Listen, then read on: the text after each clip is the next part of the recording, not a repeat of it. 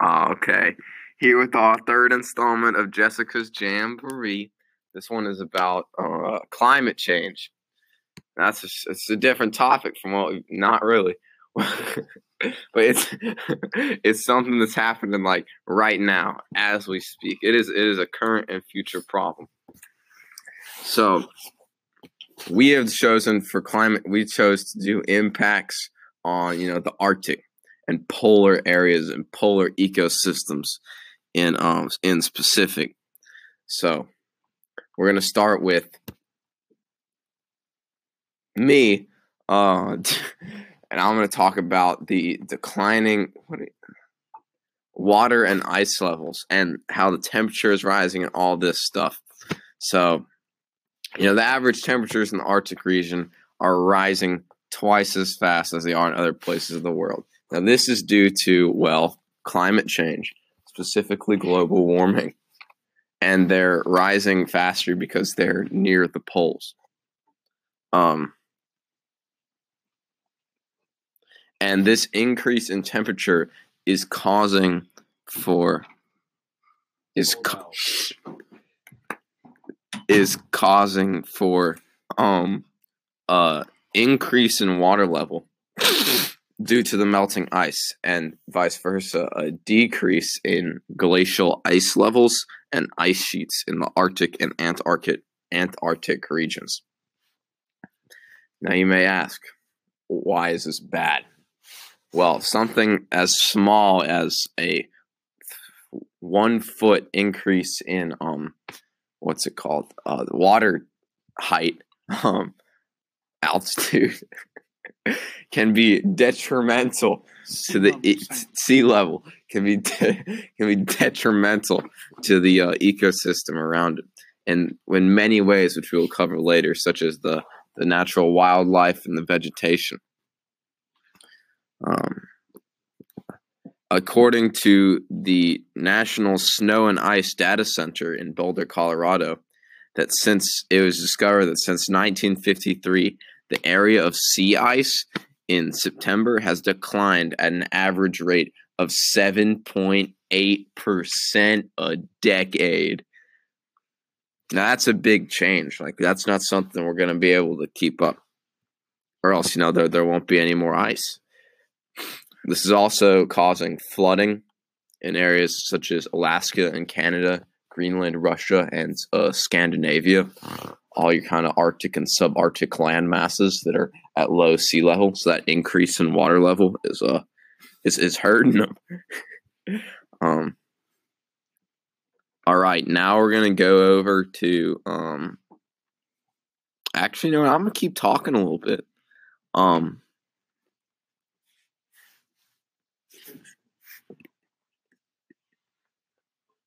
No, I'm good. Let's move it on to um Tyler. He's going to talk about the effects of wildlife. Uh, yeah, like uh, Sam said, I will be talking about effects on wildlife. Um, Arctic ecosystems are already considered stressed or inherently vulnerable compared with temperate and tropical ecosystems. Uh, this is because of their uh, very cold nature, along with uh, the large amounts of ice in the area.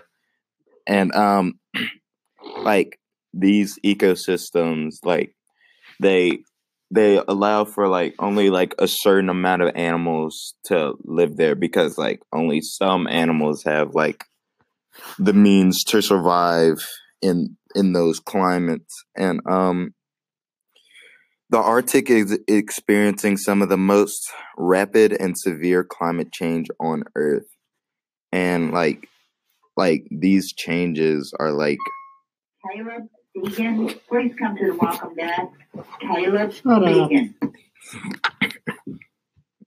yeah like i was saying these changes these changes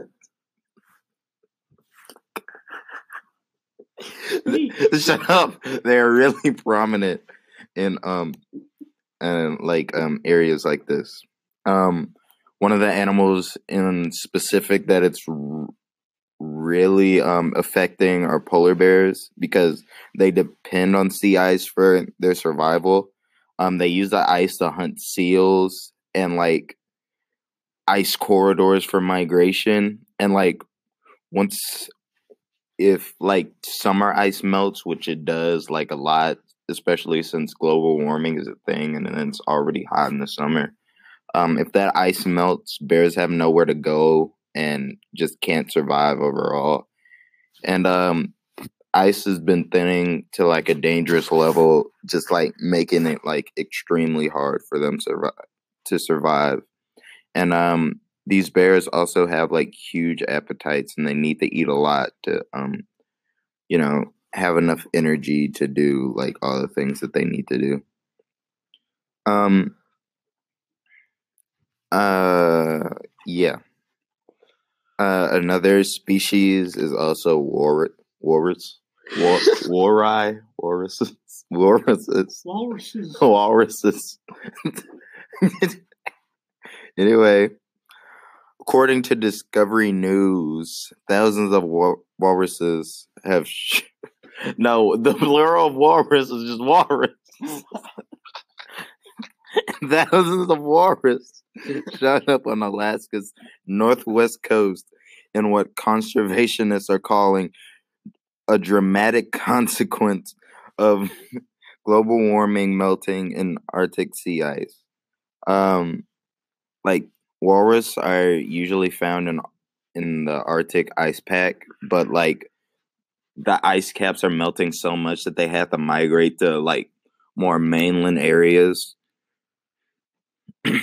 which um like might which really has affected like how they live um their traditional sort source of food is like out of reach where they have migrated to so um they had to just like come down to Alaska and search for food there instead.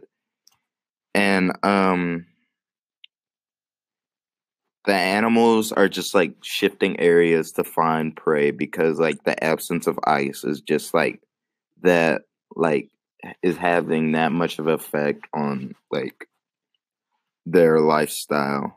And um like like seals are also experiencing like the um the consequences of these things because um without the availability of ice seals cannot exist in the arctic habitat and um like as global warming keeps increasing um like their existence is becoming more and more um threatened and um like ending off with that i think we're gonna go to uh Caden, i believe so uh yeah.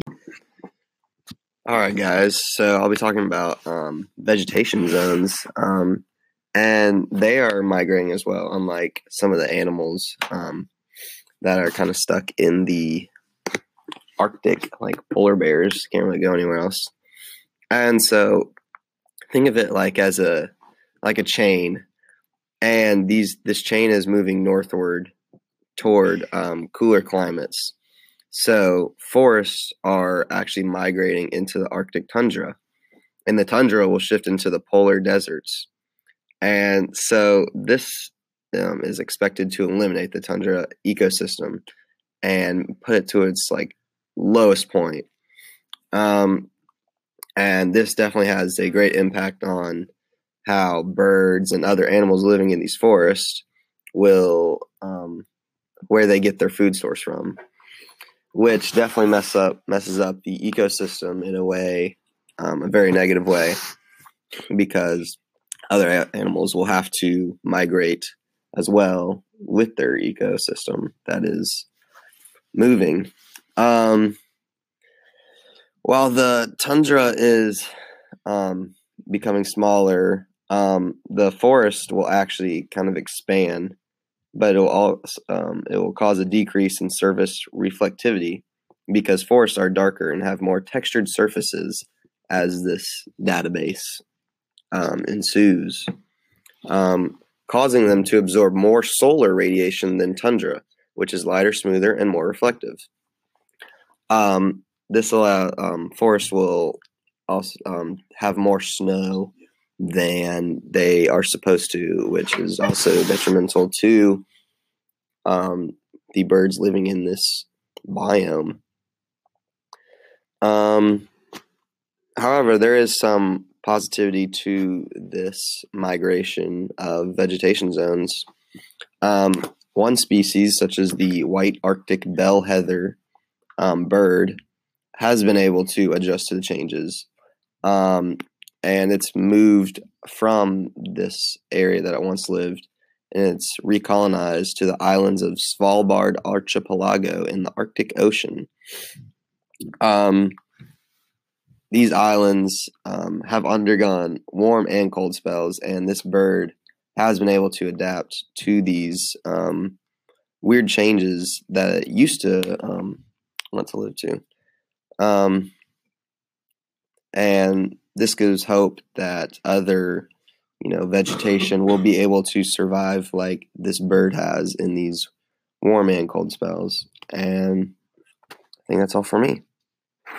All right, we're going to take a, a brief intermission from this factual information to interview our uh, guest speaker, Max Martin. How are you doing today, Max? I'm very good. How about you? I'm doing fine. Um, so as as you know, our topic is about uh, climate change's effect on the Arctic region. Um, so Max, what are your opinions on that?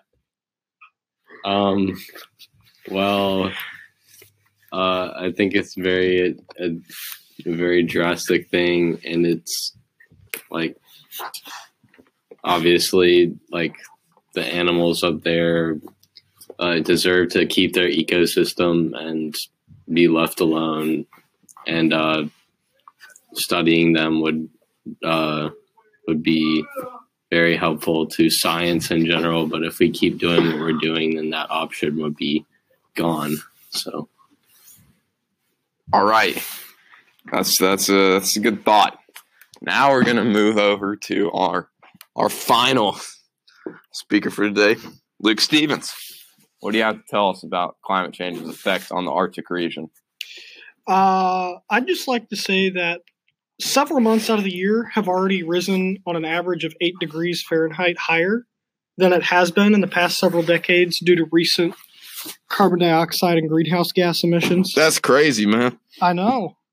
It's also causing the permafrost to melt in Arctic ecosystems, which is releasing carbon dioxide from carbon that has been stored in long term soil, long term in the soil.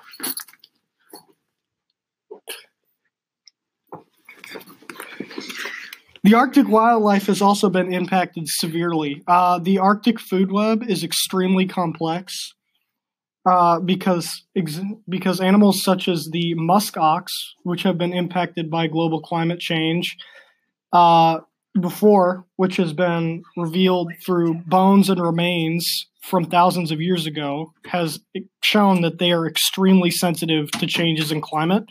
So, this is just an example of how climate is going to extremely affect the populations of the Arctic ecosystem. Uh, so, the Arctic Monitoring and Assessment Program calls the Arctic a global refrigerator because it accounts for Northern Europe's relatively mild climate compared to other northern territories.